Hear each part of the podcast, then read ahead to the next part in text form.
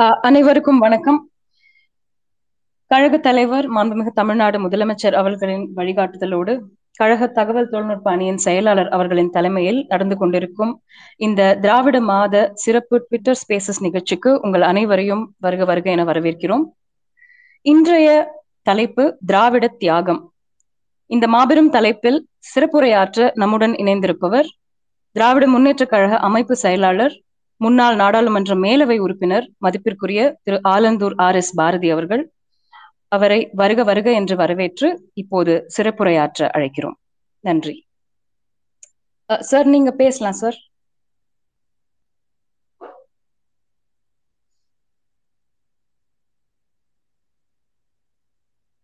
Unmute பண்ணிட்டு பேச சொல்லுங்க அன்புள்ள திராவிட முன்னேற்ற கழகத்தில்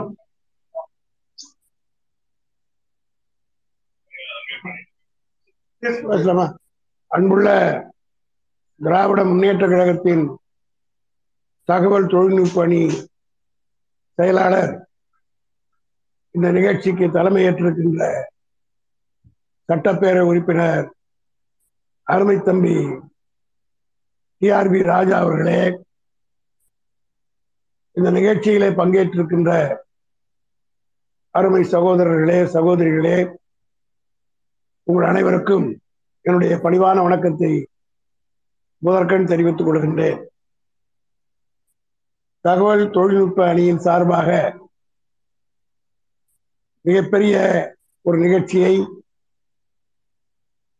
ஏற்பாடு செய்திருக்கின்ற அணியுடைய செயலாளர் தம்பி டிஆர்வி ராஜா அவர்களை நான் முதலில் பாராட்ட விரும்புகின்றேன். காரணம் திராவிட இயக்கத்தினுடைய வரலாற்றில் செப்டம்பர் மாதம் என்பது மிக முக்கியமான ஒரு மாதம் என்பதை இன்றல்ல திராவிட முன்னேற்ற கழகம் தோன்றிய நாள் முதல் ஆயிரத்தி தொள்ளாயிரத்தி நாற்பத்தி ஒன்பது செப்டம்பர் திங்கள் பதினேழாம் நாள் கொட்டுகின்ற மழையிலே வடசென்னை ராபின்சன் பூங்காவிலே திராவிட முன்னேற்ற கழகம் துவக்கப்பட்ட நாளில் இருந்து இந்த செப்டம்பர் மாதத்தை ஒரு திராவிட இயக்கத்தினுடைய மாதமாக இப்பொழுது மாதமாக தம்பி அறிவித்திருக்கிறார். ஆனால் ஆயிரத்தி தொள்ளாயிரத்தி அறுபத்தி நான்கு வரை செப்டம்பர் மாதத்திலே பதினைந்தாம் தேதியிலிருந்து இருபத்தி ரெண்டாம் தேதி வரை அதாவது ஒரு வார காலம் பேரறிஞர் அண்ணா பிறந்த செப்டம்பர் பதினைந்து தந்தை பெரியார் பிறந்த செப்டம்பர் பதினேழு திராவிட முன்னேற்ற கழகம் தோன்றிய அந்த நாள் ஆகிய இந்த மூன்று நாட்களை திராவிட முன்னேற்ற கழகத்தின் சார்பில் அன்றைக்கு திராவிட நாடு திராவிடருக்கே என்ற முழக்கத்தோடு தான் இந்த இயக்கம் துவக்கப்பட்டது. ஆக அந்த செப்டம்பர் பதினைந்திலிருந்து இருபத்தி ரெண்டாம் தேதி வரை திராவிட முன்னேற்ற கழகத்தின் சார்பில் திராவிட நாடு பிரிவினை வாரம் என்று ஆயிரத்தி தொள்ளாயிரத்தி அறுபத்தி நாலாம் ஆண்டு வரை திமுக கழகத்தின் சார்பில் நாம் நடத்தி வந்தோம்.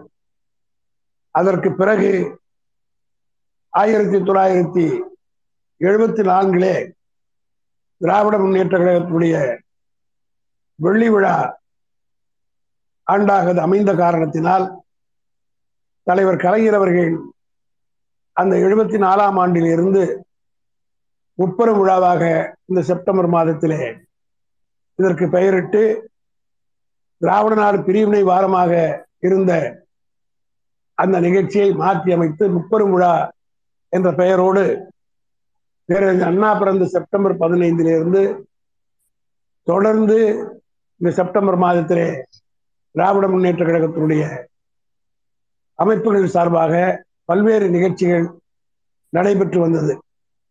மீண்டும் தம்பி டிஆர்பி ராஜா அவர்கள் இந்த இயக்கத்தினுடைய தகவல் தொழில்நுட்பத்துறை அமைப்பினுடைய செயலாளராக பொறுப்பேற்ற பிறகு அண்ணா கலைஞர் அறிவித்ததை ஒருபடி மேலாக போய் இந்த மாதத்தை செப்டம்பர் மாதத்தை திராவிட மாதமாக கொண்டாட வேண்டும் என்ற எண்ணத்தோடு இந்த அறிவிப்பை செய்து இதுபோல நிகழ்ச்சிகளை துவக்கி தொடர்ந்து நடத்தி வருவதை காணுகிற நேரத்திலே ஹிஸ்டரி ரிப்பீட்ஸ் செல்ஃப் என்று ஆங்கிலத்தில் சொல்வதைப் போல திராவிட முன்னேற்ற கழகத்துடைய பழைய வரலாற்றை நாம் திரும்பம் கொண்டு வந்திருக்கிறோம்.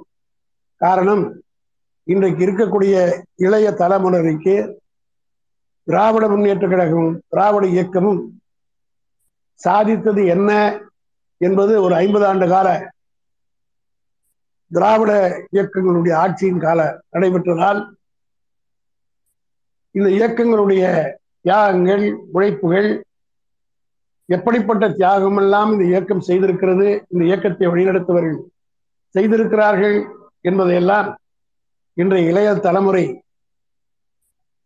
இன்றைய இளைய தலைமுறைக்கு ஞாபகப்படுத்துகிற வகையில் மீண்டும் ஒரு எழுச்சியை அந்த பெரிய மறுமலர்ச்சியை திராவிட முன்னேற்ற கழகம் தோன்றிய நாள் முதல் நீங்கள் பார்ப்பீர்களேயானால் படிப்படியாக வளர்ந்தது. ஆயிரத்தி தொள்ளாயிரத்தி ஐம்பத்தி ரெண்டு முதல் தேர்தலில் திமுக போட்டியிடவில்லை. ஆனால் நாம் குறிப்பிட்ட ஒரு சிலரை நம்முடைய கொள்கைகளை ஏற்றவர்களை ஆதரித்தோம். பல பேர் வெற்றி பெற்றார்கள். அந்த முதல் தேர்தலிலே இந்தியா விடுதலை பெற்ற பிறகு நடைபெற்ற முதல் தேர்தலிலே தமிழ்நாட்டில் காங்கிரசுடைய ஆட்சி அமைய முடியாத ஒரு சூழ்நிலைக்கு காரணமாக இருந்தவர்களில் திராவிட முன்னேற்ற கழகம் ஒரு பெரும் பங்கு வைத்தது அதற்கு பின்னால் ஆயிரத்தி தொள்ளாயிரத்தி ஐம்பத்தி நாலு ஐம்பத்தி ஐந்து ஐம்பத்தி ஆறுகளிலே அன்றைய முதலமைச்சராக இருந்த பெருந்தலைவர் காமராஜர் நம்மை கேலியாகவும் கிண்டலாகவும் பேசினார். வெட்ட வழியிலே பேசி என்ன பயன்? வா சட்டமன்றத்திற்கு என்று அழைப்பு விட்ட போது பேரறிஞர் அண்ணா அவர்கள் ஆயிரத்தி தொள்ளாயிரத்தி ஐம்பத்தி ஆறிலே மாநில மாநாட்டை திருச்சியிலே கூட்டி அந்த மாநாட்டில் திராவிட முன்னேற்ற கழகம் தேர்தலிலே போட்டியிடுவதா இல்லையா என்று உலக வரலாற்றில் எந்த அரசியல் கட்சியும் காட்டாத ஒரு வழிமுறையை திமுக உலகத்துக்கு காட்டியது. அதுதான் ஜனநாயக முறையில் தொண்டர்கள் இந்த இயக்கம் அரசியல் இயக்கமாக இருக்க வேண்டுமா இல்லையா என்ற முடிவெடுக்க வேண்டும் என்று இரண்டு வாக்கு பெட்டிகளை வைத்து அந்த பெட்டிகளிலே மாநாட்டு நுழைவாசலில் வைத்து மாநாட்டுக்குள் நுழைகிற ஒவ்வொரு கழகத்தோழரும் வாக்களிக்க வேண்டும் என்று அண்ணா அவர்கள் அறிவித்ததனுடைய விளைவு. வாக்குகள் எண்ணப்பட்ட முடிவு திமுக தேர்தலிலே போட்டியிட வேண்டும் என்று பெரும்பாலான தொண்டர்கள் அண்ணாவுக்கு ஒரு மேண்டேட் அதாவது ஒரு ஒப்புதலை கொடுத்த காரணத்தினால் ஆயிரத்தி தொள்ளாயிரத்தி ஐம்பத்தி ஏழிலே திராவிட முன்னேற்ற கழகம் தேர்தல் களத்திலே முதல் முதலாக போட்டியிட்டது. முதல் தேர்தலிலேயே பதினைந்து சட்டமன்ற உறுப்பினர்களையும் இரண்டு நாடாளுமன்ற உறுப்பினர்களையும் சட்டமன்றத்திற்கும் நாடாளுமன்றத்திற்கும் தமிழ்நாட்டு மக்கள் அனுப்பி வைத்தார்கள். ஆக இந்த இயக்கம் இப்படிப்பட்ட வளர்ச்சியை பெறுவதற்கு ஏதோ நாம் பதவி மோகத்தில் இருப்பவர்கள் ஆட்சிக்காக பேசுகிறவர்கள் இதெல்லாம் இப்பொழுது நம்மை பற்றி குறை சொல்பவர்களுக்கு நான் நினைவூட்ட விரும்புகிறேன். முதலமைச்சர் பதவி தந்தபோது கூட திராவிட இயக்கத்துடைய தலைவர்கள் வேண்டாம் என்று ஒதுக்கிய தலைவர்கள் தான் இந்த இயக்கத்தை ஆரம்பித்த ஆயிரத்தி தொள்ளாயிரத்தி இருபதுகளிலே பதினாறுகளிலே துவக்கப்பட்ட இந்த நீதி கட்சியினுடைய தோற்றம் அந்த காலத்திலே சர்பிடி தியாகராஜர் அவர்களே தமிழகத்துடைய முதலமைச்சராக வர வேண்டும் நீதி கட்சியினுடைய தலைவராக இருந்தவரை முதலமைச்சர் பொறுப்பு ஏற்றுக்கொள்ள வேண்டும் என்று எல்லோரும் சொன்னபோது கூட முதலமைச்சர் பதவி தேவையில்லை என்று ஒதுக்கிய கட்சிக்கு சொந்தக்காரர்கள் தான் இன்றைக்கு இருக்கக்கூடிய திராவிட முன்னேற்ற கழகத்தினுடைய இயக்கத்தை சார்ந்தவர்கள் என்பதை இன்றைய சமுதாயம் புரிந்து கொள்ள வேண்டும்.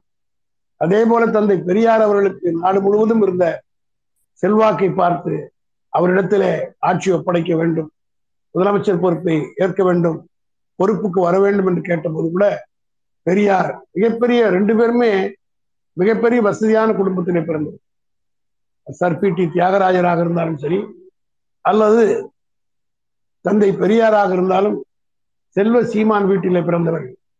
ஆனாலும் இந்த திராவிட இனம் வளர்ச்சியடைய வேண்டும். அதற்காக ஒரு மாபெரும் மக்கள் சக்தியை திரட்டிட வேண்டும் என்ற எண்ணத்தோடு பதவிகளை தூக்கி எறிந்துவிட்டு தியாகம் செய்து ஆரம்பத்திலிருந்து தியாகத்தால் வளர்ந்த இயக்கம்தான் திராவிட முன்னேற்ற கழகம். அதே போல இந்த இயக்கத்தை வளர்ப்பதற்கு பல்வேறு தலைவர்கள் தியாகம் செய்திருக்கிறார். ஆரம்பத்திலே இந்த கட்சி வளரக்கூடாது என்பதற்காக பல இடங்களிலே வன்முறையை தூண்டிவிட்டு உலகிலேயே செய்தார். தூத்துக்குடியிலே கேவி கே சாமி என்ற ஒருவர் இருந்தார்.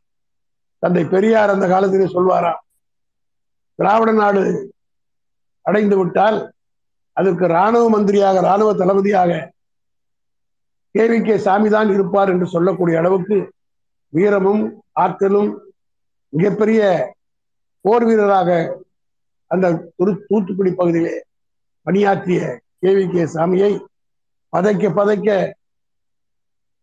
வெட்டி சாகடித்து கொலை செய்தார்கள். இப்படி எண்ணற்ற தாகி தமிழ்நாடு பூராவும் எடுத்துக்கொண்டால் நெல்லிக்குப்பத்திலே ஒரு இஸ்லாமிய தோழன் நெல்லிக்குப்பம் மஜீத். ஒரு பனைமரத்திலே கழக கொடியை ஏற்ற வேண்டும் என்று முயற்சித்த போது அங்கே இருந்த காங்கிரஸ்காரர்கள் ஒரு பெயர் கூட இன்னும் என்னுடைய நினைவிலே பசுமையாக இருக்கிறது கண்ணன் என்கிற ஒரு காங்கிரஸ்காரர் அவரை வெட்டி சாய்த்து நெல்லிக்குப்பத்திலே ஒரு மஜீத் என்பவர் மறைந்தார். அதே போல திருச்சி மாவட்டம் ஒருங்கிணைந்த திருச்சி மாவட்டத்தில் இருந்த உடையார்பாளையம் அங்கே ஆசிரியராக பணியாற்றி கொண்டிருந்தவர் வேலாயுதம் என்கிற ஒரு ஆசிரியர் தமிழ் ஆசிரியர். அவர் திராவிட முன்னேற்ற கழகத்துடைய பற்றாளர். கழகத்துடைய கொள்கைகளை பரப்பினார் என்பதற்காக அந்த உடையார்பாளையம் வேலாயுதத்தை வெட்டி சாய்த்தார். அதே போல குழந்தையிலே ஆரோக்கியசாமி என்ற தொண்டர். ஆக நான் இந்த பெயர்களை சொல்வதற்கு இந்து மதத்தை சார்ந்த ஒருவர் இஸ்லாமிய மதத்தை சார்ந்த ஒருவர் கிறிஸ்துவ மதத்தை சார்ந்த ஒருவர் இப்படி அனைத்து மதத்தை சார்ந்தவர்களும் மதத்தை பார்க்காமல் மற்றவற்றை பார்க்காமல் இந்த இயக்கத்தில் இணைந்து உயிர் தியாகம் செய்தவர்கள் என்பதற்காகத்தான் இவருடைய பெயரை எல்லாம் பட்டியலிடுகிறேன் இப்படி பல பேர் தியாகம் செய்ததனால்தான் இந்த கட்சி வளர்ந்தது. மெல்ல மெல்ல ஆனால் உறுதியாக வளர்ந்தது. அப்படி ஆயிரத்தி தொள்ளாயிரத்தி ஐம்பத்தி ஏழிலே பதினைந்து இடங்களிலே சட்டமன்றத்திலும் நாடாளுமன்றத்தில் தொழில் செல்வர் ஈவி கே சம்பத் அவர்களும் திருவண்ணாமலை தர்மலிங்கம் அவர்களும் வெற்றி பெற்றார்கள்.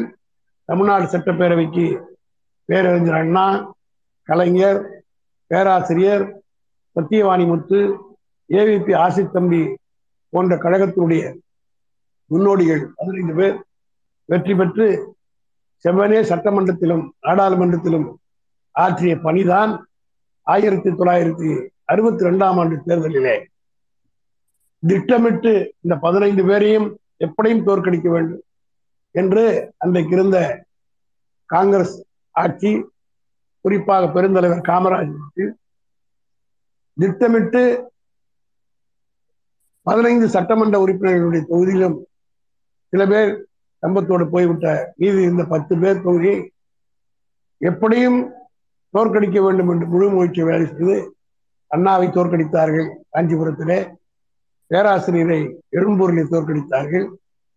சத்தியவானி முத்துவை பெரம்பூரிலே தோற்கடித்தார்கள். ஆனால் அதிலேயும் மிஞ்சி ஆயிரத்தி தொள்ளாயிரத்தி அறுபத்தி ரெண்டு தேர்தலில் காமராஜரும் மிகப்பெரிய காங்கிரஸ் கட்சியும் திட்டமிட்டு நம்முடைய தலைவர்களை எல்லாம் தோற்கடிக்க வேண்டும். பொறுப்பு வைத்த சிட்டிங் எம்எல்ஏக்களை எல்லாம் தோற்கடிக்க வேண்டும்.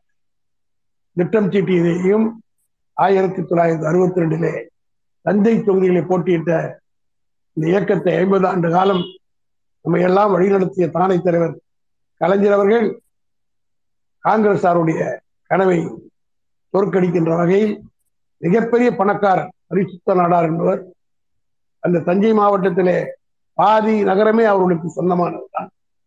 அப்படிப்பட்ட மிக செல்வாக்கு மிக்கவர் நல்லவர் வல்லவர் என்று மக்களால் போற்றப்படுகிற அந்த பரிசுத்த நாட்டாரை தன்னுடைய சாமர்த்தியத்தால் உழைப்பால் பிரச்சாரத்தால் ஆயிரத்தி தொள்ளாயிரத்தி அறுபத்தி ரெண்டிலேயே தஞ்சாவூர் தொகுதியிலே காங்கிரஸை தோற்கடித்து ஐம்பது பேர் சட்டமன்றத்துக்கு வெற்றி பெற்று வந்தபோது அதிலே கலைஞரும் ஒருவராக பழைய எம்எல்ஏக்களில் கலைஞர் மட்டுமே வந்தார். ஆக அறுபத்தி ரெண்டிலே இந்த வெற்றியை பார்த்து நாடாளுமன்றத்திற்கு ஏழு பேர் முதலில் வெற்றி பெற்றோம். இடைத்தேர்தலில் ஒரு இடம் வெற்றி பெற்று எட்டு பேர் ஆகிவிட்டனர். ஆக இந்த நாடாளுமன்றத்திலே எட்டு பேரும் மாநிலங்களவையான் பேரறிஞர் அண்ணாவும் சட்டமன்றத்திலே ஐம்பது சட்டமன்ற உறுப்பினர்களும் தமிழ்நாட்டிலே வெற்றி பெற்று விட்டார்கள். ஆகவே இந்த கட்சியை வளரவிடக்கூடாது. இதை எப்படியாவது அழித்து விட வேண்டும் ஒழித்து விட வேண்டும் என்று அன்றைக்கு இருந்த டெல்லி ஏகாதிபத்தியம் முடிவு கட்டி தமிழ்நாட்டில் திராவிட முன்னேற்ற கழகத்தை இப்படியே விட்டுவிட்டால் ஐந்தாண்டு காலத்தில் பதினைந்தாக இருந்தது ஐம்பதாகிவிட்டது அடுத்த தேர்தலில் மிகப்பெரிய வெற்றி பெற்று விடுவார்கள் என்பதற்காகத்தான் ஆயிரத்தி தொள்ளாயிரத்தி அறுபத்தி ஏழிலே இந்த முடிவு வந்ததற்கு பின்னால் பண்டிதர் ஜவஹர்லால் நேரு அவர்கள் எப்படியாவது இந்த இயக்கத்தை வளரவிடக்கூடாது தடை செய்ய வேண்டும் என்பதற்காக ஒரு கமிட்டி ஒன்று நியமித்தார். நேஷனல் இன்டகிரேஷன் கவுன்சில் என்று. அதுதான் முதன் முதலில் இந்தியாவில் அமைக்கப்பட்ட நேஷனல் இன்டகிரேஷன் கவுன்சில் இந்த நேஷனல் இன்டகிரேஷன் கவுன்சிலுக்கு தமிழ்நாட்டை சார்ந்த சி பி ராமசாமி ஐயரை தலைவராக அமைத்து அது முழுக்க முழுக்க திமுகவையும் பஞ்சாபிலே தனிநாடு கேட்ட அகாலிதள இயக்கத்துக்கு தலைமை தாங்கி கொண்டிருந்த தாராசிங் என்ற ஒரு தலைவர் இருந்தார். அந்த தமிழ்நாட்டிலே திமுகவையும் பஞ்சாபிலே தாராசிங்கினுடைய அந்த அகாலிதளத்தையும் ஒழிக்க வேண்டும் என்பதற்காகவே நேஷனல் இன்டகிரேஷன் கவுன்சில் என்ற ஒன்றை கூட்டி அதிலே ஒரு recommendation C P Ramaswamy Iyer C P Ramaswamy Iyer யார் என்பது தமிழ்நாட்டில் இருக்கக்கூடிய அன்றைய மக்கள் அனைவருக்கும் தெரியும். ஒழுக்க முழுக்க ஒரு சனாதான சக்திக்கு தலைமை இன்றைக்கு இருக்கக்கூடிய பிஜேபி காரனை போல அந்த காலத்தில் இருந்த ஒருவர். அவர் அந்த கமிட்டிக்கு தலைவராக அவரை போட்டதனுடைய நோக்கமே நம்மை ஒழிப்பதற்காகத்தான். அவர்தான் அந்த கமிட்டி தான் ஒரு சிபார்சு செய்தது. தனிநாடு கேட்பவர்களுக்கு யாராவது கேட்டால் அவர்களுக்கு ஏழு ஆண்டு கால தண்டனை அந்த கட்சியை தடை செய்யலாம் என்கிற அளவுக்கு சி பி ராமசாமி குழு பரிந்துரை செய்வது ஆயிரத்தி தொள்ளாயிரத்தி அறுபத்தி ரெண்டு அறுபத்தி மூணிலே இந்த அறுபத்தி ரெண்டில் அமைக்கப்பட்ட இந்த குழு அறுபத்தி மூன்றில் அறிக்கை தாக்கல் செய்கிறது அப்பொழுது இந்தியன் பீனல் கோடில் இருக்கின்ற நூற்றி ஐம்பத்தி மூன்று என்ற பிரிவு அந்த பிரிவு அதற்கு ஒரு amendment one fifty three A என்ற அமெண்ட்மெண்ட்டை ஒன்று கொண்டு வந்து அதிலே யாரேனும் தனிநாடு கேட்டால் இந்திய ஒருமைப்பாட்டுக்கு எதிராக உரையாற்றினால் ஏழு ஆண்டு காலம் தண்டனை கொடுக்கின்ற இந்தியன் பீனல் கோட்டை திராவிட முன்னேற்ற கழகத்துக்காகவே திருத்தியது அன்றைக்கு இருந்த காங்கிரஸ் அரசு. இன்னும் வெளிப்படையாக சொல்ல வேண்டுமானால் அதற்கு மூல காரணமாக இருந்தவர் பண்டிதர் ஜவஹர்லால் நேரு. என்ன காரணம் என்றால் நேரு அவர்கள் நேரடியாக திராவிட முன்னேற்ற கழகத்துடைய வளர்ச்சியை ஆயிரத்தி தொள்ளாயிரத்தி ஐம்பத்தி எட்டுல அவர் இங்கே வந்தபோது பெரியாரையும் தமிழ்நாட்டை சார்ந்தவர்களையும் தமிழ்நாட்டு தலைவர்களையும் நான்சென்ஸ் என்று அவர் கூறிவிட்ட காரணத்தினால் அவருக்கு கண்டனம் தெரிவிக்க வேண்டும் என்று திமுக தொண்டர்கள் காட்டிய கருப்பு கொடி அவருடைய மனதில் நின்றது.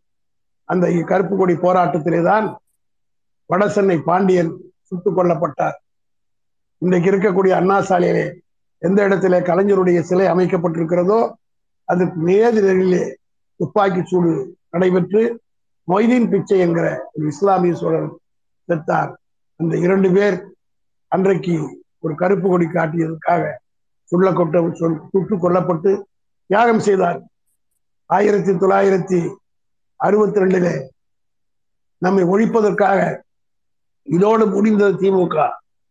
தலை தூக்காது. ஏனென்று சொன்னால் ஒரு கொள்கையை சொல்லி ஆரம்பிக்கப்பட்ட கட்சி அந்த கொள்கையை மாற்றிக்கொண்டால் மக்கள் ஏற்றுக்கொள்ள மாட்டார்கள் என்று பண்டிதர் நேருவும் அன்றைக்கு இருந்த காங்கிரசாரும் கருதிய காரணத்தினால் இந்த one fifty three A amendment கொண்டு வந்தவுடன் திமுக கலகலத்து போகும் அழிந்து போகும். அதோடு மட்டுமல்ல திமுகவில் அண்ணாவுக்கு அடுத்த இடத்துல இருந்த ஈவி கே சம்பத்தே இந்த கட்சி விட்டு போய்விட்டதற்கு பிறகு திமுக பலவீனமாகிவிடும் ஒழிந்துவிடும் என்று நினைத்தவர்கள் ஐம்பது அறுபத்தி ரெண்டிலே நம் ஐம்பதாக வெற்றி பெற்றவுடன் இந்த திருத்தத்தை கொண்டு வந்தார்கள். ஆனால் பேரறிஞர் அண்ணா அவர்கள் தன்னுடைய அறிவு முதிர்ச்சியாலும் ஆற்றலால் திராவிட முன்னேற்ற கழகத்துக்கு இப்படி ஒரு சோதனை வந்திருக்கிறது. தனி நாடு கேட்பால் இந்த சட்டம் திட்டமிட்டு நம்மை ஒழிப்பதற்காக தீட்டப்பட்டதற்காக அறிஞர் அண்ணா அவர்கள் பல நாள் இரவுகள் கழகத்தினுடைய மூத்த முன்னோடிகள் நாவலர் கலைஞர் பேராசிரியர் என்விஎன் சிபிசி இப்படிப்பட்ட மூத்த தலைவர்களை எல்லாம் அண்ணா கடற்கரை மைதானத்திலே அமர்ந்து இதை என்னிடத்திலே கலைஞர் அவர்கள் எமர்ஜென்சி நேரத்திலே அவரோடு நான் இருந்தபோது ஓராண்டு காலம் கலைஞர் அவர்களோடு நான் அருகிலே இருந்து பல பேருக்கு தெரியும். என்னுடைய அருமை நண்பர் டி ஆர் பால் அவர்கள் எமர்ஜென்சி நேரத்திலே ஆட்சி கலைக்கப்பட்டவுடன் கலைஞருடைய நிழலாக தமிழ்நாடு புறாம் சுற்றி வந்தார். அவரை ஆயிரத்தி தொள்ளாயிரத்தி எழுபத்தி ஆறாம் ஆண்டு மே மாதம் ஐந்தாம் தேதி அவரை மிசா சட்டத்தின் கீழ் கைது செய்து விட்டார்கள். நான் ஏற்கனவே வேலூர் சிறையிலே ஒன் பிப்டி ஒன் பிரிவின் கீழ் கைது செய்யப்பட்டு விடுதலையாகி வெளியே வந்து விட்டேன். அப்பொழுது கலைஞர் அவர்கள் பாலு அவர்கள் கைது செய்யப்பட்டவுடன் அதுக்கு அடுத்து நான் தான் அவரோடு வர வேண்டும் என்று சொன்னார்கள். அதை கூட நகைச்சுவையாக பாலு கைது செய்யப்பட்ட செய்தியை நான் கடற்கரையிலே அமர்ந்திருந்த கலைஞரிடத்திலே போய் சொன்னபோது சிரித்து கொண்டே அந்த கடினமான நேரம் நெருப்பாற்றினை நீந்து கொண்டிருக்கிற நேரத்திலே கூட கலைஞர் அவர்கள் நகைச்சுவையோடு சொன்னார். பாலு போய் அதாவது சுருளி போய் பாலு வந்தான் டும் டும். பாலு போய் பாரதி வந்தான் டும் டும் என்று சொல்லி நாளை முதல் நீதான் என்னோட வர வேண்டும் என்று சொன்னார். அன்று முதல் எமர்ஜென்சி முழுவதும் கலைஞரோடு நான் இருக்கிற போது வேழக்கிழமை செவ்வாய்க்கிழமை ஆகிய இந்த இரண்டு நாட்கள் சென்னை மத்திய சிறையில் இருந்த நம்முடைய இன்றைய தலைவர் தளபதி மு க ஸ்டாலின் அவர்களையும் முரசொலி மாறன் அவர்களையும் நேர்காணல் அதாவது இரத்த பந்தம் உள்ளவர்கள் மட்டுமே போய் பார்க்க முடியும் என்கிற ஒரு அனுமதி அப்பொழுது சிறையிலே அவர்களுக்கு மட்டும்தான் அனுமதி என்ற ஒரு நிலை இருந்தபோது சிறைச்சாலைக்கு செவ்வாய்க்கிழமையும் வேலைக்கிழமையும் மாலை மூணு மணிக்கு மேல் கோபாலபுரம் வீட்டில் இருந்து புறப்பட்டு கடற்கரை சாலை வழியாக மத்திய சிறைக்கு சென்று தலைவர் உள்ளே போவார். அவருக்கு உதவியாக நான் இந்த பொருட்களை அவர் கொடுப்பதற்காக எடுத்துக்கொண்டு போவதை போல் வைத்துவிட்டு அண்ணன் மாறனையும் ஒரு நாள் மாறனை ஒரு நாள் தளபதி பார்த்துவிட்டு வந்து விடேன் மற்றவர்களை காண முடியாது. உள்ளே இருந்து கொண்டு செயலில் இருந்து கம்பியை பிடித்து கொண்டு கை காட்டுவார்கள் சில பேர். அங்கிருந்து கை காட்டி விட்டு இதெல்லாம் இயக்கம் செய்த தியாகங்கள் கொஞ்சம் நஞ்சமல்ல இதோ இன்றைக்கு மந்திரி பதவி வந்து விட்டது எம்பியாக இருக்கிறார்கள் என்று பார்த்து அங்கலாய்க்கு சொல்கிறேன் தியாகம் அப்படிப்பட்ட தியாகங்களை செய்த ஒரு கட்சி திராவிட முன்னேற்ற அந்த எமர்ஜென்சி நேரத்தில் திராவிட முன்னேற்ற கழகம் ஆட்சி பறிகொடுத்தது என்று சொன்னால் எதற்காக பறிகொடுத்தது என்பதை மக்கள் சிந்தித்து பார்க்க வேண்டும். அன்று மட்டும் கலைஞர் நினைத்திருந்தால் எமர்ஜென்சி ஆயிரத்தி தொள்ளாயிரத்தி எழுபத்தி ஐந்திலே அம்மையார் இந்திரா காந்தி பிரகடனப்படுத்திய போது கலைஞர் மட்டும் கொஞ்சம் இந்திரா காந்தியோடு மனசாட்சி அடகு வைத்துவிட்டு அண்ணாவின் தம்பி என்பதை மறந்துவிட்டு ஒரு சுயமரியாதைக்காரன் என்பதை மறந்துவிட்டு அடிமை சாசனம் எழுதி கொடுப்பதை போல இந்திரா காந்திக்கு நாம் காலில் கூட உழுந்திருக்க வேண்டியதில்லை.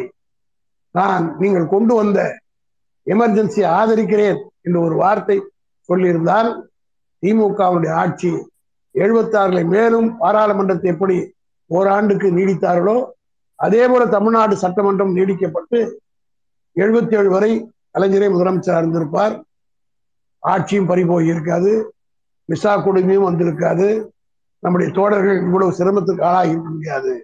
ஆனால் லட்சியத்திற்காக கொள்கைக்காக ஜனநாயகத்தை காப்பாற்ற வேண்டும் என்பதற்காக கலைஞர் அவர்கள் எமர்ஜென்சி ஏற்று தீர்மானம் போட்டார் என்பதற்காக இவர்கள் எல்லாம் கைது செய்யப்பட்டு சிறையில் வைக்கப்பட்ட நேரத்தில் கலைஞரோடு நான் பயணம் செய்கிற போது ஒரு நாள் அண்ணா சாலை வழியாக வருகிற போது எப்பொழுதுமே அண்ணா சதுக்கத்தை பார்த்து அப்பொழுதுதான் இப்போ இருக்கிற ஏசி கார் பொருள்லாம் கிடையாது. ஒரு அம்பாசிடர் காரு முன் சீட்டில் கலைஞர் இருப்பார் பின் சீட்டிலே நான் உட்கார்ந்து இருப்பேன் நாங்கள் இருவரும் தான் எல் கணேசன் வருவார் தலைமை கழகத்தின் பொறுப்பாளராக இருந்தார். அவர் வர போகும் போகிற போது கலைஞர் அவர்கள் அந்த அண்ணா சதுக்கத்திலே வருகிற போது கையெடுத்து கும்பிடுவார்.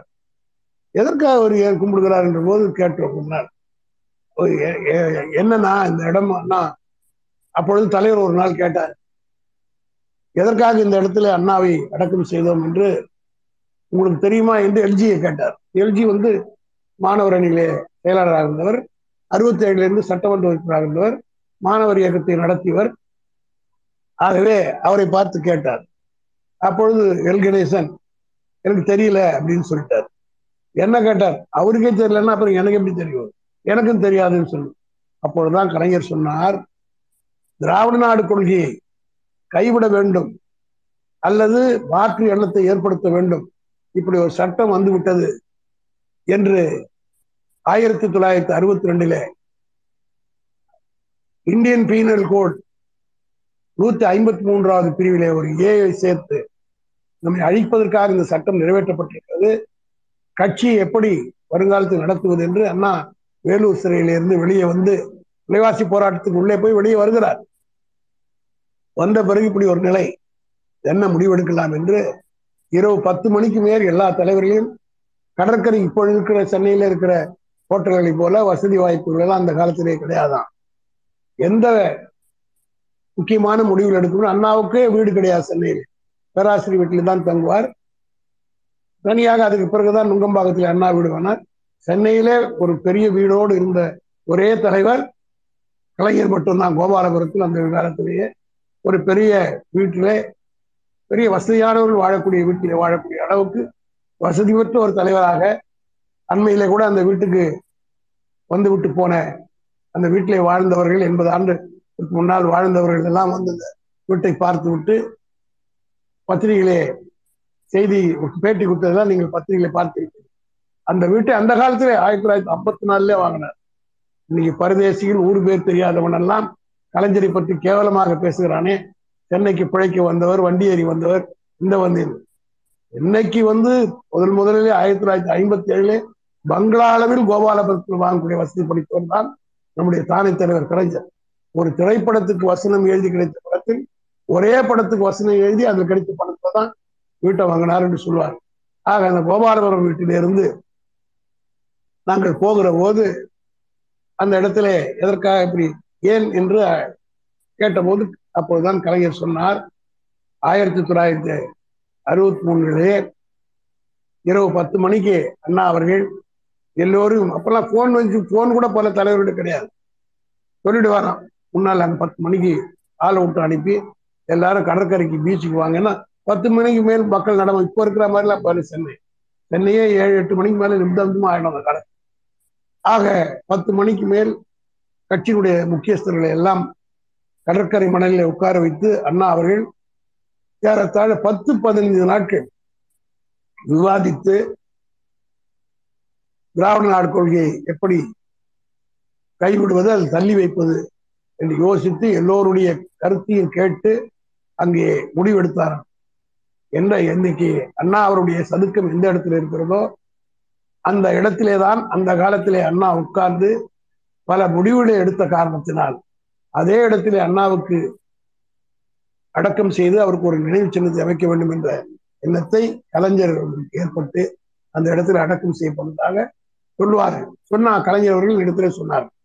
ஏன் இதை குறிப்பிடுகிறேன்? என்று சொன்னால் திராவிட முன்னேற்ற கழகம் இன்றைக்கு நம்முடைய இயக்கம் இந்த அளவுக்கு வளர்ந்திருக்கிறது என்றால் இப்படி பல தியாகங்களை செய்தது அதே போல ஆயிரத்தி தொள்ளாயிரத்தி அறுபத்தி ஐந்தில் நடைபெற்ற இந்திய எதிர்ப்பு போராட்டம்.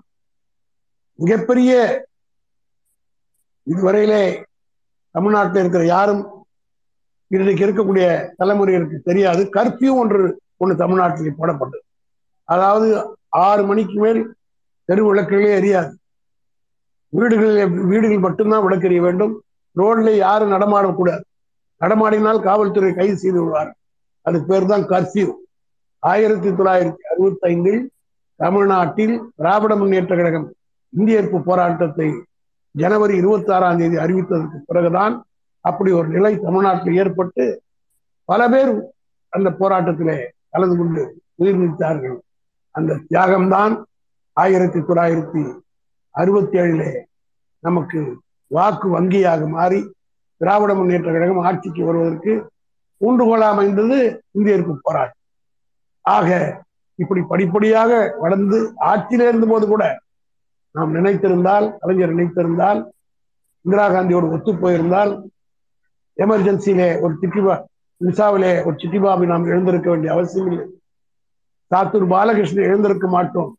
ஆனால் கொள்கைதான் பெரிது என்று நாம் வாழ்ந்த காரணத்தினால் தான் அந்த ஆயிரத்தி தொள்ளாயிரத்தி எழுபத்தி ஆறு எமர்ஜென்சி நேரத்தில் இந்தியாவிலே இருக்கிற அனைத்து கட்சிகளும் ஏறத்தாழ கம்யூனிஸ்ட் கட்சிகளை தவிர எல்லா கட்சியும் கலைக்கப்பட்டது காங்கிரசுக்கு அடுத்தபடியாக ஒரு மிகப்பெரிய தலைவலியாக இந்தா இந்தியா பூரா இருந்தது சுதந்திரா கட்சி. ராஜாஜி நடத்திய கட்சி. அந்த கட்சி குஜராத்திலே ஆளுங்கட்சி ஒரிசாவிலே ஆண்ட ஆளுகின்ற கட்சி. இந்த இரண்டு ஆளு மாநிலத்தை ஆளுகிற கட்சியாக இருந்த சுதந்திரா கட்சியும் எமர்ஜென்சியிலே கலைக்கப்பட்டு விட்டது இன்றைக்கு வாய்க்கிழியே பேசுகிறார்களே பாரதிய ஜனதா. இந்த பாரதிய ஜனதா அன்றைக்கு ஜனசங்கமாக இருந்தது. எமர்ஜென்சி நேரத்தில் அந்த ஜனசங்கம் கட்சியும் கலைத்து விட்டார்கள். என்னெல்லாம் எமர்ஜென்சி எடுத்து அவங்களால கட்சி நடத்த முடியும். அதே போல ஒரு காலத்தில் கேரளாவை ஆண்ட கட்சி பிரஜா சோசிஸ்ட் கட்சி பட்டுந்தானு பிள்ளை என்கிற ஒருவர் பிரஜா சோசிஸ்ட் கட்சியின் சார்பில் முதலமைச்சராகவே கேரளாவில் இருந்தார். அந்த சோசியலிஸ்ட் பிரஜா சோசியலிஸ்ட் கட்சியும் எமர்ஜென்சி நேரத்தில் கலைத்து விட்டார்கள். சோசியலிஸ்ட் கட்சி ராமநகர் லோகியா வழிநடத்திய கட்சி அதுவும் கலைக்கப்பட்டு விட்டது. ஏன் தமிழ்நாட்டில் இன்றைக்கு பெரிய உயரம் பேசுகிறார்களே? அஇஅதிமுகவினர். புரட்சி தலைவர் புரட்சி தலைவி என்றெல்லாம் பட்டம் கொடுக்கிறார்களே. இந்த கட்சியை எம்ஜிஆர் ஆரம்பிக்க போது அதுக்கு பேர் அதிமுக தான்.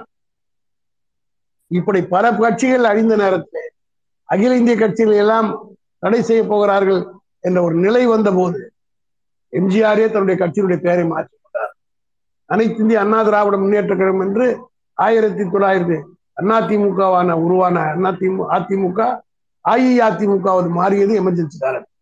ஆனால் திராவிட முன்னேற்ற கழகம் ஒன்றுதான் நம்முடைய தானை தலைவர் கலைஞர் தன்னுடைய இத்தனைக்கும் தமிழ்நாட்டில் இருக்கிற எந்த தலைவருடைய மகனோ மருமகனோ கைது செய்யப்படவில்லை. நம்முடைய அமைச்சரவையில் இருந்த மந்திரிகள் மூத்த அமைச்சர்கள் எல்லாம் இருந்தார்கள். பல பேர் இருந்தார்கள். அவர் வீட்டு பிள்ளைகள் யாரும் கைது செய்யப்படவில்லை. ஆனால் தலைவருடைய மகன் மு க ஸ்டாலினும் அவருடைய மு இதயமாக அவருடைய மனசாட்சியாக விளங்கிய அவருடைய மருமகன் முரசொலி மாறனும் இரண்டு பேரும் சிறைச்சாலை இருக்கிறார். ஒரே குடும்பத்தில் இரண்டு பேர் சிறைச்சாலை வைக்கப்பட்டது கூட நம்முடைய தலைவர் அவர்கள் கலைஞர் அவர்கள் அன்றைக்கு அந்த தியாக உணர்வோடு இந்த இயக்கத்தை தாங்கிக் கொண்டு எமர்ஜென்சி நேரத்தில் கலைஞர் அருகிலே இருந்து நான் பார்த்திருக்கிறேன்.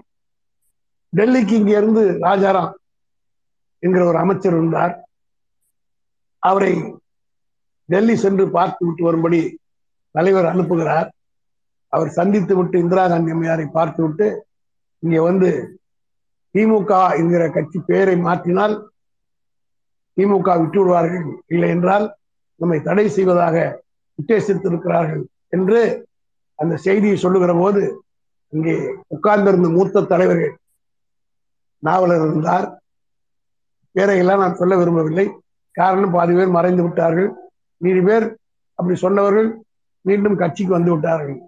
அத்தனை பேரும் கட்சியுடைய பெயரை மாற்றிவிடலாம் என்று சொன்னபோது தலைவர் ஒருவர் தான் உறுதியாக நின்று அண்ணாவால் உருவாக்கப்பட்ட இந்த இயக்கத்தை அவரால் ஒப்படைக்கப்பட்ட இந்த கருப்பு சிவப்பு கொடியை அவரால் நமக்கு அளிக்கப்பட்ட இந்த உதயசூரிய திட்டத்தை என் உடம்பில் ஒரு சொட்டு ரத்தம் உழுகின்றவரை இருக்கின்றவரை காப்பாற்றியே தீர்வேன் என்ற வைராக்கியத்தோடு அவர் நின்ற காரணத்தினால் தான் அகில இந்தியாவிலே எல்லா கட்சியும் அழிந்து விட்டது.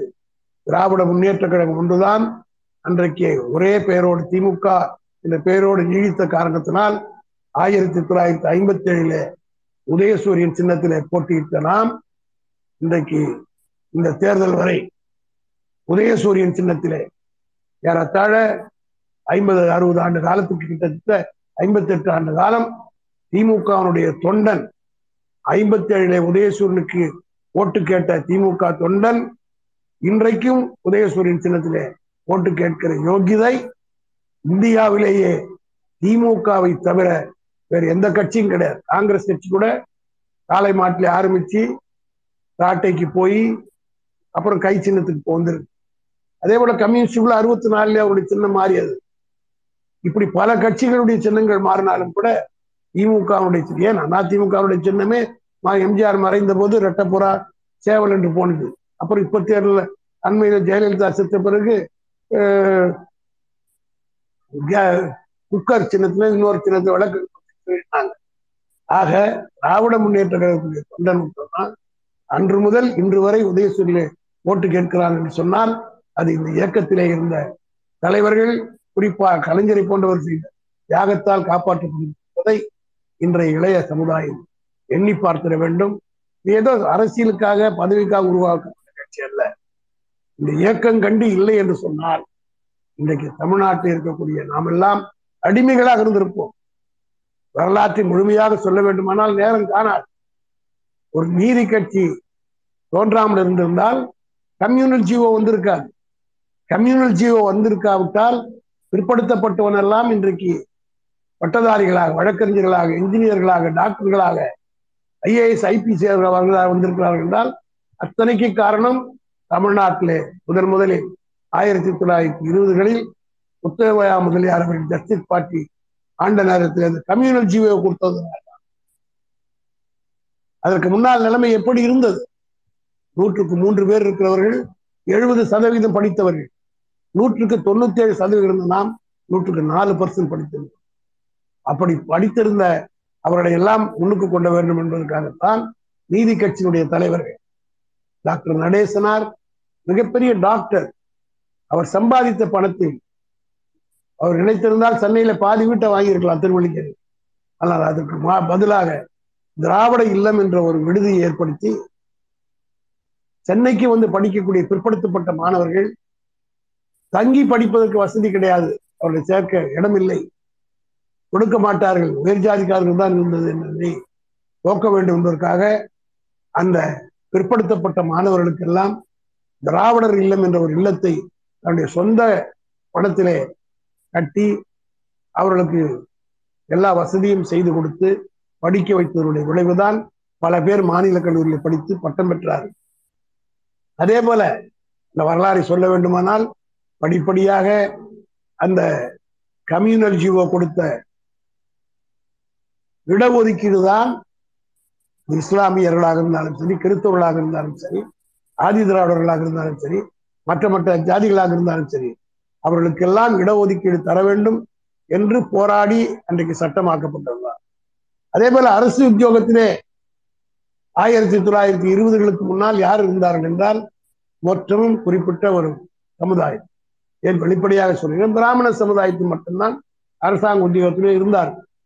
ஒரு நாள் நீதி கட்சி ஆட்சி காலத்தில் பொப்ளி ராஜா அவர்கள் முதலமைச்சராக இருந்த காலத்துல முத்தையா முதலியார் அந்த அமைச்சரவையில் இருந்தபோது அப்பொழுது ஆந்திராவன்களிலே பகுதியும் தமிழகத்தோடு சேர்ந்து காம்போசிட் மெட்ராஸ் கேட்டு மெட்ராஸ் பிரசிடென்சி என்றது பெயர். அப்பொழுது ஒரு நாள் ஒரு தாலுகா ஆபீஸுக்கு போய் நம்முடைய முத்தையா முதலியார் அவர்கள் அங்கே ஒரு அலுவலகத்துல போய் பார்க்கிறார். நாற்பத்தி ரெண்டு பேர் அதுல வேலை செய்கிறார் நாற்பத்தி ரெண்டு பேரும் ஒரு குறிப்பிட்ட பிராமண சமுதாயத்தை சார்ந்தவர்கள். உற்றார் உறவினர்கள் சொந்தக்காரர் மருந்துக்கு கூட வேலை ஜாதிக்காரன் கிடையாது. நாற்பத்தி ரெண்டு பேரும் பெஞ்சிலே உட்கார்ந்து கொண்டு வேலை செய்கிறான் இப்பெல்லாம் இருக்கிற ஃபேன் மாதிரி இப்ப ஃபேன் கிடையாது. பங்காவும் பங்கா என்று சொன்னால் ஒரு உட்கார்ந்து கொண்டு தாசில்தாருக்கு இழுத்து கொண்டிருப்பான் அது அந்த அதுல இருந்து வருகிற காத்து அவருக்கு போகும். அந்த பங்காவை இழுக்கிற ஒரே ஒரு ஆள் மட்டும்தான் நான்கிறாங்க பிற்படுத்தப்பட்ட சமுதாயத்தை சார்ந்தவர்கள் மற்றும் அத்தனை பேரும் ஒரே ஜாதியை சார்ந்தவர்கள் ஒரே குடும்பத்தை சார்ந்தவர்கள். கர்னூலில் இருக்கக்கூடிய ஒரு தாசில்தார் ஆபீஸில் இதை பார்த்தவுடன் அன்றைக்குத்தான் இதை மாற்றிட வேண்டும் என்பதற்காக அரசாங்க உதவி எப்படி கல்வியிலே பிற்படுத்தப்பட்டவருக்கு இடம் கொடுக்கின்றதோ அதே போல அரசு உத்தியோகத்திலும் கம்யூனல் ஜியோவின் மூலமாக இடஒதுக்கீடு தர வேண்டும்.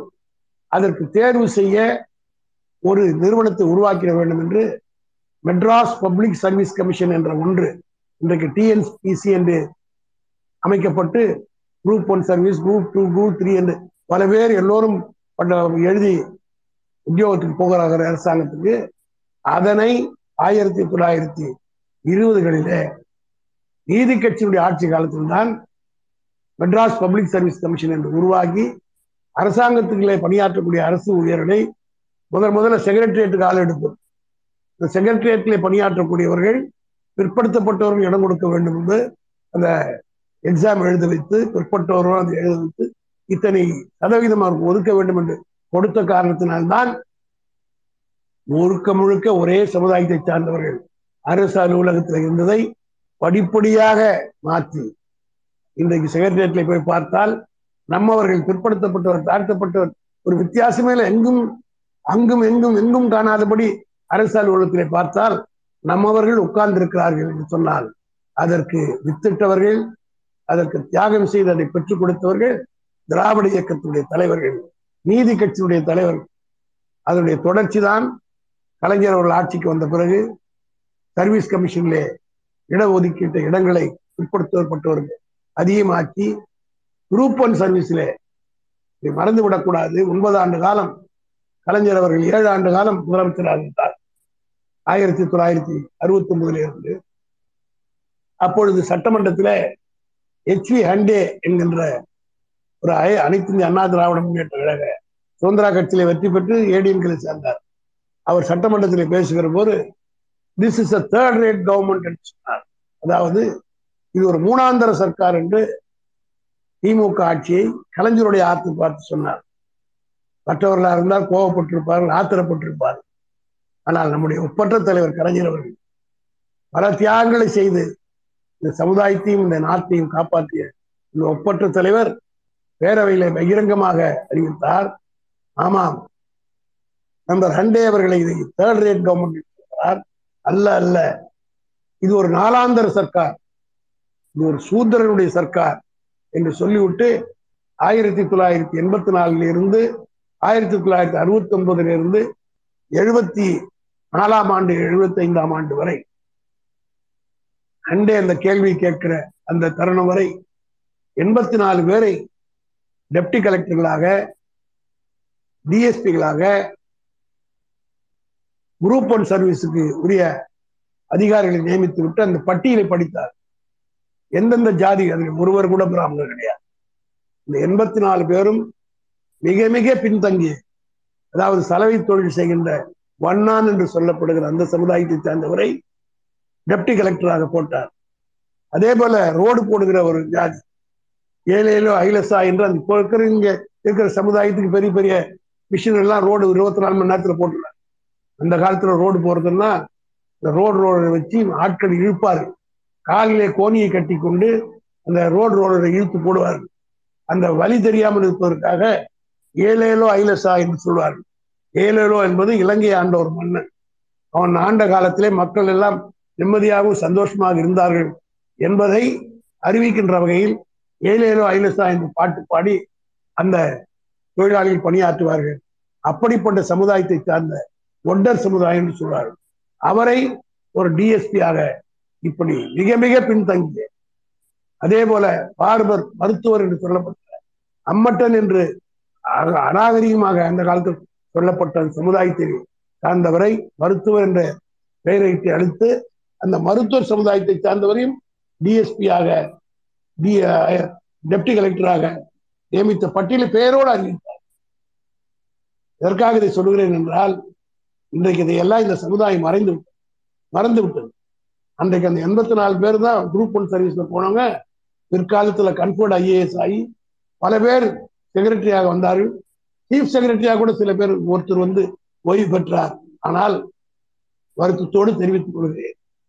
அவர்கள் எல்லாம் இந்த இயக்கத்துக்கு விசுவாசமாக இருந்தார்களா என்றால் அத்தனை பேரும் விசுவாசமாக இருந்தார்கள் என்று நான் சொல்ல மாட்டேன். பலரும் யாரால் அந்த நாற்காலியில் போர் உட்கார்ந்தோம் இறந்து மறந்துவிட்டு எமர்ஜென்சி நேரத்திலும் கட்சிக்கு சோதனை வந்த நேரத்திலும் நம்மையும் அழிப்பதற்கு ஆளு ஆட்சியினரோடு ஒத்துழைத்தவர்கள் பல பேர் உண்டு. இந்த எண்பத்தி நாலு பேர்களிலும் அறிவித்த அந்த பெயர்களில் பல பேர் உண்டு. அதையெல்லாம் நான் வெளியிட விரும்பவில்லை. ஆக அதையும் தாங்கி கொண்டால் தானே நான் கூட தலைவரிடத்தில் கேட்பேன் நீங்க தானே எல்லாம் பண்ணீங்க இவ்வளவு பேரை கொடுத்துட்டேன் யோ அவனுக்காக செய்யலையா? இந்த சமுதாயத்துக்காக செஞ்சேன். இப்ப நினைக்க அவர் சொல்வார் அடிக்கடி என்னை இன்றைக்கு திட்டினாலும் நான் செத்த பிறகு நினைத்து பார்ப்பார்கள் என்றார். என்று சொன்னார். அது உண்மை என்பதை அவர் மறைந்த நேரத்தில்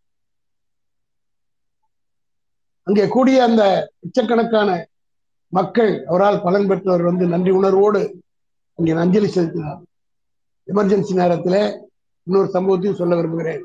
நாங்கள் அண்ணா சிலை அருகே கலைஞர் அவர்கள் அவருடைய பிறந்த நாளுக்கு முன்னால் போரா சென்சார் ஆபீஸ்ல அவர் எழுதிய கடிதத்தை மொத்தத்தை அடிச்சுட்டாங்கன்றதுனால ஜூன் ரெண்டாம் தேதி அண்ணா சிலைக்கு முன்னால் கலைஞரும் நாங்கள்லாம் போய் மறியல் பண்றோம். எங்களை அரெஸ்ட் பண்ணி டி ஒன் காவல் நிலையத்தில் திருவள்ளிக்கேணி காவல் நிலையத்தில் வைத்து விடுகிறார். அப்பொழுது நான் நினைத்து பார்க்கிறேன் இப்பொழுது கூட என் கண்களில் நீராடுகிறது. ஒரு பெண் காவல்துறை ஒரு கான்ஸ்டபிள் உமன் கான்ஸ்டபிள் காக்கி சட்டை அணிந்து கொண்டு காவல் நிலையத்தில் அங்கே எமர்ஜென்சி நேரத்தில் கைது செய்யப்பட்டு அங்கே உள்ளே கொண்டு போகப்படுகிறோம் இப்ப பெரிய அதிகாரிகளாக இவரால் பதவி பெற்றவன் எல்லாம் ஒதுங்கி விட்டான். எவனும் வந்து பார்க்கவில்லை ஆனால் நன்றி உணர்வோடு ஒரு கா ஒரு உமன் போலீஸ் தலைவருக்கு காப்பி எடுத்துட்டு வந்து கொடுத்தது அப்ப தலைவர் கூட கேட்டார் ஏமா யாருன்னா பார்த்து நாளைக்கு எதனா பிரச்சனை பண்றவங்க ஐயா நீங்க போட்ட நீங்க கொடுத்த நீங்க கொடுத்த வேலையா? உங்களுக்கு காப்பி கொடுத்ததுக்காக அந்த வேலை பார்த்தா கவலைப்படவில்லை என்று அந்த எமர்ஜென்சி நேரத்திலும் ஒரு பெண் சொன்னார். அப்பொழுதுதான் தலைவர் சொன்னார். நன்றி இன்னும் செத்து விடவில்லை என்று உருக்கமாக எழுதி சொன்னார் இப்படி பல நிகழ்ச்சிகளை என்னாலே தொகுத்து சொல்ல நேரமில்லை. இந்த இயக்கம் செய்த தியாகத்தால் தான் இன்றைக்கு தமிழ்நாடு இந்த அளவுக்கு வளர்ச்சி பெற்றிருக்கிறது. இந்தியாவிலே கல் கல்வி வளர்ச்சி பெற்ற மாநிலமாக இருக்கிறது மெடிக்கல் ஹப்பாக தமிழகம் இருக்கிறது என்றால் அதற்கு திராவிட முன்னேற்ற கழகத்துடைய ஆட்சியும் குறிப்பாக கலைஞருடைய ஆட்சி தான் காரணம் என்பதை நான் மிகுந்த பெருமையோடு சொல்லிக் கொள்வேன். இப்பொழுது திராவிட இயக்கம் என்ன செய்து விட்டது? இந்த பேசுபவர்களுக்கெல்லாம் பதில் சொல்ல வேண்டுமானால் இன்றைக்கு உலகத்திலேயே அதிக சம்பளம் வாங்குகிற சுந்தர் பிச்சை திராவிட இயக்கம் இந்த நாட்டை ஆண்டு கொண்ட நேரத்திலே படித்து பட்டம் பெற்று போனவர் தான். மயில்சாமி அண்ணாதுரை இன்றைக்கு மிகப்பெரிய விஞ்ஞானியாக இருக்கிறார் என்றால் அவரும் எங்களுடைய ஆட்சி காலத்திலே படித்து பட்டம் பெற்று போனவர். இப்படி பல பேர் இருக்கிறார்கள்.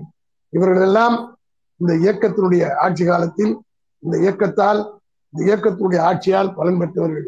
இப்படி எண்ணற்ற சாதனைகளை எங்களாலே சொல்ல முடியும். இதை பார்த்து மத்தியில் இருக்கக்கூடியவர்கள் திராவிடம் என்ற சொல்லை கண்டு அஞ்சுகிறார்கள் என்றார் அதற்கு காரணம் எழுபது எழுபத்தி மூன்று ஆண்டு காலம் இந்தியாவிலே ஒரு எந்த இயக்கமும் செய்ய முடியாத சாதனை செய்து இவ்வளவு பெரிய இயக்கமாக இருக்கிறது என்பதற்காக சில சங்கிகள் அதிவேலையில் இறங்கி இருக்கிறார்கள் அவர்களுக்கெல்லாம் இன்றைக்கு இருக்கக்கூடிய இளைய சமுதாயம். குறிப்பாக தகவல் துறையில் இருக்கக்கூடிய நீங்கள் இதைத்தான் சங்கிகள் இன்றைக்கு கையாளுகிறார்கள். ஒரு ஆயுதமாக வைத்துக் கொண்டு மக்களை கூட்டி பேசுகிற ஆற்றல் அவன் இடத்துல இருக்கும். அழகு தமிழை பேசுகிற யோகிதை அந்த முகாமில் இருக்க எவனுக்கும் கிடையாது. ஆனால் இந்த துறையை தகவல் துறையை வைத்துக் கொண்டு பலவிதமான அவதூறுகளை பரப்புகிறார்கள். அதற்கு பதிலடி கொடுக்கக்கூடிய அணியாக இந்த தகவல் நுட்பத்துறை இயங்கும் என்ற நம்பிக்கை எனக்கு இருக்கிறது. குறிப்பாக துடிப்புமிக்க தம்பி இஆர்பி ராஜா இந்த பொறுப்பை ஏற்றிருக்கிறார். அவர் பொறுப்பேற்றுக் கொண்ட உடனே திராவிட மாதம் என்று அறிவித்தது பல பேருக்கு வயிற்றினை குழியை போட்டு கரைத்திருக்கும். இது தொடர வேண்டும்.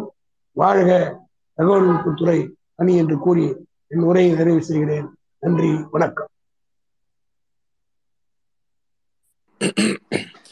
மிக்க நன்றி மிக்க மிக்க நன்றி மிக்க நன்றி. மிக சிறப்பான ஒரு உணர்ச்சிகரமான அற்புதமான உரை.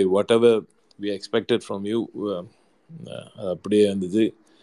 பல இடங்களில் எல்லோரையும் மிக இமோஷனலாக வச்சிருக்கீங்க.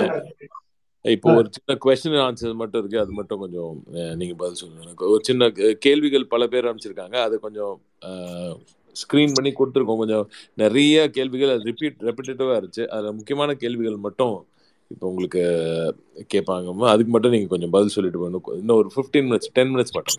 ஓகே ஓகே ஓகே சரிங்க சரிங்க. பண்ணியார் குமுதிரி ஆ. எஸ் சார் சார் சண்முகம் அப்படிங்கிற ஒரு கேள்வி கேட்டிருக்காரு. அதிமுக ஆளும் கட்சியா இருந்தாலும் சரி எதிர்கட்சியா இருந்தாலும் சரி ஜெயக்குமார் போன்றவர்கள் அதிரடியா பேசி ஊடகத்தை வந்து ஈர்க்கிறாங்க. இதே மாதிரி திமுகல அந்த வேகம் இல்ல. இந்த விமர்சனம் குறித்து உங்களுடைய கருத்து? அதாவது திராவிட முன்னேற்ற கழகத்துக்கு என்று சில அடிப்படையான நெறிமுறைகள் இருக்கிறது. அது எந்த காலகட்டத்திலும் மீறக்கூடாது என்பது அண்ணா கலைஞர் இன்றைய தலைவர் தலைவர் தளபதியும் எங்களுக்கு சொல்லிக் கொண்டிருக்கிற காரணத்தினால் அதாவது நாய் கடிச்சு அது திருப்பி நம்ம கடிச்சு அதனால நமக்கென்று ஒரு வழி இருக்கிறது. முறையான கேள்விக்கு முறையான பதிலை எங்களை போன்றவர்கள் தந்து கொண்டிருக்கிறோம். தொடர்ந்து தருவோம். ஆனால் we will pay them with the same coin இது கண்டினியூ ஆச்சுன்னா will pay them with the same coin thank you sir அடுத்து கண்ணன் அப்படிங்கிற ஒரு கேள்வி கேட்டிருக்காரு. எம்ஜிஆர் முதல் அண்ணாமலை அண்ணாமலை வரை இருக்கிறவங்கள நீங்க டீல் பண்றீங்க? எப்படி அப்படின்னு கேட்டிருக்காங்க. எம்ஜிஆர் எப்படிப்பட்டவர் என்பதை நான் மறைந்து விட்டார். நான் எம்ஜிஆரோடு நெருங்கி பழகியிருக்கிறேன். இன்னும் சொல்ல போனால் நான் முதல் முதல் எம்ஜிஆரோடு தான் கலைஞருக்கு முன்னாடி தொடர் நெருக்கமாக இருந்தேன். காரணம் அவர் என்னுடைய தொகுதியினுடைய சட்டமன்ற உறுப்பினராக இருந்தார். நான் எம்ஜிஆர் மன்ற செயலாளராக இருந்தேன். அவர் எப்படிப்பட்டவர் என்பது நேரடியாக பார்த்தவன் நான். அதுதான் எல்லோரும் இங்க இருந்து அவரோட போன போது நான் ஒருவன் அவரோட போகாததுக்கு காரணம் நேரடியாக அவரை பார்த்தவன். அவர் பேச்சுக்கும் அவருடைய செயல்பாட்டுக்கும் தொடர்பில்லை என்பதை நான் உணர்ந்த காலத்தில் ஒரே ஒருவர் அவர் மறைந்து விட்டார் ஆகவே நான் இதை சொல்லக்கூடாது. இருந்தாலும் ஒரு நிகழ்ச்சி மட்டும் சொல்றேன். அவர் மீது எனக்கு வெறுப்பு ஏற்படுவதற்கோ அல்லது அவர் எப்படிப்பட்டவர் என்பதை உணர்வதற்கோ ஒரு வாய்ப்பு ஆயிரத்தி தொள்ளாயிரத்தி அறுபத்தி ஏழுல சட்டமன்றத்துக்கு நாடாளுமன்ற தேர்தல். அப்பொழுது பரங்கிமலை தொகுதி சட்டமன்ற வேட்பாளராக திமுக சார்பில் எம்ஜிஆர் போட்டியிடுகிறார். அப்பொழுது அவர் குண்டடிப்பட்டு மருத்துவமனையில் இருக்கிறார். இன்னும் சொல்ல போனால் அவர் குண்டடிப்பட்ட அந்த போஸ்டரை வச்சுதான் தமிழ்நாடு பூரா ஓட்டே பிரச்சாரம் பண்ணணும். நாடாளுமன்றத்தில் ஸ்ரீபெரும்புத்தூர் தொகுதி. அது ரிசர்வ்டு ஃபார் எஸ்சி. அதுல பி சிவசங்கரன் என்பவர் ஒரு போட்டி. அந்த சிவசங்கரன் திராவிட முன்னேற்ற கழகத்தின் சார்பில் ஆயிரத்தி தொள்ளாயிரத்தி அறுபத்தி ரெண்டிலே வெற்றி பெற்று சிட்டிங் எம்பி இரண்டாவது முறையாக அவர் போட்டியிடுகிறார் எம்ஜிஆரும் போட்டியிடுகிறார் எம்ஜிஆர் தேர்தல் எல்லாம் முடிஞ்ச பிறகு நான் அப்பொழுதே கொஞ்சம் துருக்கா பேசக்கூடிய எம்ஜிஆருக்கு நெருக்கமான ஒரு இடத்துல ஏனென்றால் சிவசங்கர் எங்களுக்குலாம் ரொம்ப வேண்டியவர். நான் பேசுகிற போது ஒரு யதார்த்தம் சொல்றது இல்லையா? இந்த மாதிரி சொன்னேன். எங்க சிவசங்கரை இவ்வளவு ஓட்டல ஜெயிப்பாரு எம்ஜிஆர் ஓட ஓட்டல ஜெயிப்பாரு. அப்படி என்று ஒரு வேடிக்கைக்காக கேட்டேன். அதை அப்படியே எம்ஜிஆர் இடத்துல போய் அவர் சொல்லி வாக்கு எண்ணிக்கை முடிஞ்ச பிறகு எம்ஜிஆர் இருபத்தி ஏழாயிரம் ஓட்டு அதிகம் வாங்கி ஜெயிக்கிறார்.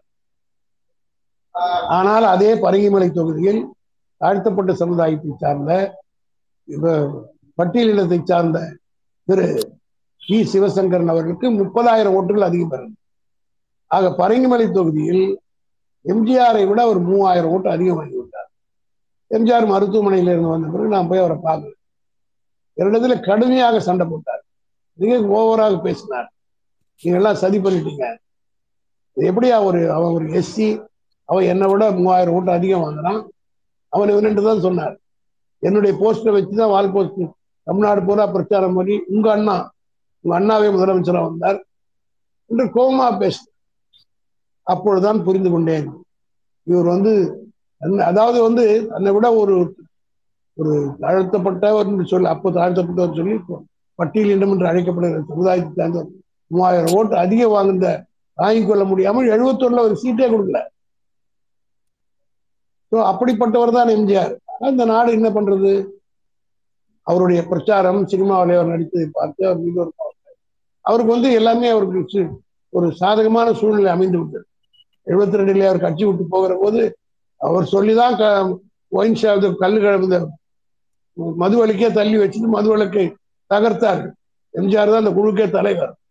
பொதுக்குழுல எம்ஜிஆர் பொருளாளர் வந்து தீர்மானத்தை முன்மொழிஞ்சவர் அவர் தான் ஆனா எழுபத்தி ரெண்டுல கட்சி விட்டு போ பிரிச்சு போய் கட்சி ஆரம்பிச்ச உடனே கருணாநிதி குடிக்க சொன்னார் குடிக்க சொன்னார்னு தாய்மார்கள் மத்தியில எல்லாம் பிரச்சாரம் செய்து அது அப்படியே சினிமா மூலமா சொன்னா ஒன்று எடுப்படும் அதனுடைய சூழ்நிலை அவர் ஜெயிச்சிட்டார்.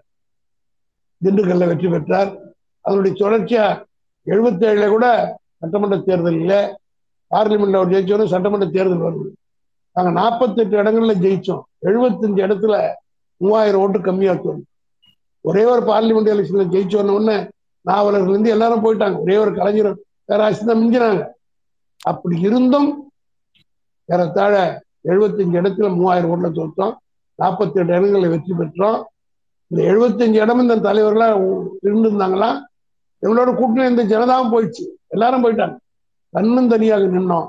அந்த கூட்டணியை அமைஞ்சு நாவலரை போன்றவர் போகாம இருந்திருந்தா ஒரு பூத்துக்கு பத்து ஓட்டு வாங்கியிருந்தா கூட ஆயிரத்தி தொள்ளாயிரத்தி எழுபத்தி ஏழுல எம்ஜிஆர் கதை முடிஞ்சு போயிருக்கும். திமுக ஆட்சிக்கு வந்திருக்கும். ஆக அந்த விபத்துல அவர் முதலமைச்சரானார். எண்பதுல எங்க கூட்டணி தகராறு. முதலமைச்சரா வந்தார். நூத்தி பத்து நூத்தி பத்து சீட்டுன்னு பங்கு போட்டவொடனே ஆனா அந்த பத்திரிகையில வந்த செய்தி எல்லாம் பார்த்து காங்கிரஸ்காரன் சொல்லையில இனிமேல் கூட்டணி ஆட்சி அமையாது தான் அமையும். தமிழ்நாட்டுக்கு தேவையில்லை என்று எம்ஜிஆர் போட்டு அவர் இருக்கார் எண்பத்தி நாலு மூணாவது முறை வந்தாருன்னா நோவுக்கு ஒரு ஓட்டு சாவுக்கு ஒரு ஓட்டுன்னு ஓட்டு பண்ணி தான் பையன் அது அதாவது வந்து ஒரு லக்கு ஒரு ஒரு கோயின்சிடென்ஸ் அவருக்கு வந்து சாதகமா அமைஞ்சதுனால அவர் ஜெயிச்சார் தவிர கொள்கை ரீதியா லட்சிய ரீதியாக திராவிட முன்னேற்ற அண்ணாமலை எல்லாம் பேசுற அளவுக்கு ஒரு மனிதனும் அல்ல. நான் என்னுடைய சர்வீஸ் அவரை பத்தி நான் பேசுறேன் தேங்க்யூ சார் செல்லமுத்து அப்படிங்கிற ஒரு கேள்வி கேட்டிருக்கார். உங்களுடைய பார்வையில கழகம் அன்றும் இன்றும்? அன்று கழகம் வளர்ந்தது மக்களால் ஏற்றுக்கொள்ளப்பட்டு விடுதலைப்போடு வளர்ந்தது. அந்த இயக்கத்தை அன்றைக்கு இருந்த சூழ்நிலை வந்து பெரிய பணக்காரர்களை ஏற்று நாம் நடத்தினோம். சாதாரண பாமர கட்சியாக இந்த கட்சி மிகப்பெரிய வளர்ச்சி அடைவதற்கு காரணம் பாட்டாளிகள் பின்தங்கியவர்கள் குறிப்பாக பிற்படுத்தப்பட்டவர்கள் தாழ்த்தப்பட்டவர்கள் என்ற மொத்த பேரும் ஒரே டீம் டிஎம்கே தான். நீ ஒன்னு எடுத்து பார்த்தீங்கன்னா திமுகவுடைய கோட்டையா ஆத்தார்காட் பழைய நாத்தார்காட் பழைய சவுத்தார்காட் செங்கல்பட்டு இப்படி குறிப்பாக ஆதி திராவிட சமுதாயத்தை சார்ந்து வன்னியர்களை சார்ந்தவர்கள் அதிகமா இருந்த இடத்துல தான் இருந்தது. இப்போ காரணம் ஒரே ஆல்டர்னேட்டிவ் திமுக இதாக இருந்தது. அதுக்கப்புறம் சில பேர் ஜாதி கட்சிகளை ஆரம்பிச்ச கொஞ்சம் மாறி இருக்கு. மீண்டும் அது இப்போ தளபதி தலைமையேற்ற பிறகு எம்ஜிஆர் இல்லை ஜெயலலிதா இல்லை. மற்ற கட்சி தலைவர்களுக்கு யாரும் ஒன்றும் செய்ய முடியாது என்ற முடிவுக்கு வந்து விட்டார்கள். ஒரே தலைவர் தளபதி தான்ற இருக்கிற காரணத்தால் மீண்டும் திராவிட முன்னேற்ற கழகம் பழைய நிலைக்கு வந்திருப்பதாகத்தான் நான் காரணம் தேங்க்யூ சார் ஜான் ஜியோ அப்படிங்கிறவர் என்ன கேட்டிருக்காருன்னா கட்சிக்காக தியாகம் செய்தவர்களோட குடும்பத்துக்கு கழகம் எந்த அளவுல துணை நிற்குது அப்படின்னு கேட்டிருக்காங்க. பல வகையிலே துணை நிற்கிறது. திமுகவில் தியாகம் செய்தவருடைய குடும்பத்தை எதையும் விட்டுவிடவில்லை ஏன்? உங்கள் அணி தலைவராக இருக்கிறார். செயலாளராக இருக்கிற டிஆர்பி ராஜாவே அவங்க அப்பா செய்த தியாகம். அவர் அடிபட்டு சிறையில் மிசாவில் இருந்தது. குழந்தையா இந்த இன்னைக்கு உங்க அணி செயலராக இருக்கிற இவரை அவர் சிறையில் இருக்கிற போது தான் இவரே அவங்க அப்பாவை பார்க்கல. நான் தான் கொண்டு போய் ஹாஸ்பிட்டல்ல காட்டினேன். பிறக்கும் போதே தியாகம் செய்து பிறந்தவர் தான் இன்றைக்கு ஒரு எம்எல்ஏ ஆகியிருக்கிறார்னா அது அந்த தியாகத்துக்கு கொடுக்குற பரிசு. அதே போல பல குடும்பங்கள் கட்சியினுடைய தியாகிகள். பார்த்து பார்த்து கலைஞர் தளபதி அவர்கள் கலைஞரை செய்தார் தளபதி இன்னைக்கு பார்த்து பார்த்து கொடுக்குறார். ஒவ்வொரு குடும்பத்துக்காக கொடுக்குறார். தியாகம் செய்தவர்களை எந்த தியாகியும் மறந்து விடவில்லை எண்பத்தி மூணு வயசுல இன்றைக்கு ஒரு ராஜ்யசபா கொடுத்துருக்காருன்னா அவருடைய தியாகத்தை எல்லாம் பார்த்து கு கல்யாண் சுந்தரம் என்கிற ஒருவரை அவருக்கு வாய்ப்பு கொடுக்கவே முடியலையே. வயதாகிவிட்டாலும் பரவாயில்லை அவருக்கு எம்பி ஆக எந்த தியாகம் செய்தவர்களையும் திமுக இந்த காலத்தில் ஒதுக்கியது கிடையாது. தியாகிகளுக்கு தான் முதலிடம் கொடுத்து இந்த குடும்பத்தை சார்ந்தவர்களுக்கு தான் இன்றைக்கு அதே போல ஏ. கோவிந்தசாமியுடைய மகனை ஏஜி சம்பத் அவர் மறைந்த பிறகு அவரை மாவட்ட செயலாளர் ஆக்கினாரு எம்எல்ஏ ஆக்கினார் இப்படி பல பேர். வீரபாண்டி ஆறுமுகத்துக்கு பிறகு அவருடைய பிள்ளை ராஜா மாவட்டத்தினர் ஆக்கி இந்த மாதிரி பல பேர் தியாகம் செய்தவர்களை யாரும் விட்டு விடவில்லை எப்போது கூட நீங்கள் பார்த்தீங்கன்னா இந்த விருது கொடுக்கறதுல சம்பூர்ணம் சாமிநாதன் ஒரு அம்மா யாருன்னு கேட்கிறாங்க. பி ஏ சாமிநாதன் என்ற ஒருவர் மாவட்ட செயலாளராக இருந்தவர். ஒருங்கிணைந்த கோவை. இன்றைக்கு இருக்கிற திருப்பூர் ஈரோடு கோவை ஆகிய மூன்றும் ஒன்றாக இருந்த ஒருங்கிணைந்த மாவட்டத்தை கோவை மாவட்டத்துக்கு செயலராக இருந்தவர். ஓராண்டு காலம் விசா கைதியாக இருந்தவர். சி. சுப்பிரமணியத்தை அறுபத்தி ஏழு தேர்தலில் தோற்கடித்தவர். எழுபத்தி ஒண்ணுல ஈவி கே சம்பத்தை தோற்கடித்தவர். அவர் மறைந்து பல ஆண்டுகளாகி இன்னைக்கு அவருடைய மனைவி எண்பது வயது இருந்தாலும் கூட அந்த அம்மாவுக்கு ரெண்டு முறை எம்எல்ஏ சீட் கொடுத்து அவங்க தோத்துட்டாங்க. இருந்தாலும் அந்த குடும்பத்தை மறவாமல் சம்பூர்ணம் சாமிநாதனுக்கு தந்தை பெரியாருடைய விருதை தலைவர் அவர்கள் வழங்குகிறார். ஆக இப்படி எல்லா தியாகிகளுக்கும் ரெக்கை தியாகிகளையும் ரெக்கக்னைஸ் பண்ற ஒரே கட்சி திமுக. அண்ணாவின் மேடை பேச்சு கலைஞரின் மேடை பேச்சு இது ரெண்டுக்கும் இருக்கு. இது ரெண்டுக்கும் எப்படி இருக்கும் வித்தியாசம்? அதாவது அண்ணாவுடைய பேச்சு கேட்க வேண்டுமென்றால் சாஸ்திரங்களை கொடுத்த தீக்கு சமம். கலைஞருடைய பேச்சை கொடுத்தா கப்பல் விட்டீங்க sir okay thank you sir sir இப்போ நன்றி உரை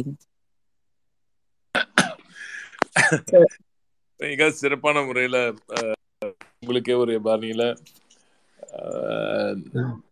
இன்று கா காலையில் கூட நான், டிஸ்கஸ் பண்ணிட்டு இருக்கும்போது எல்லாரும் கேட்டாங்க.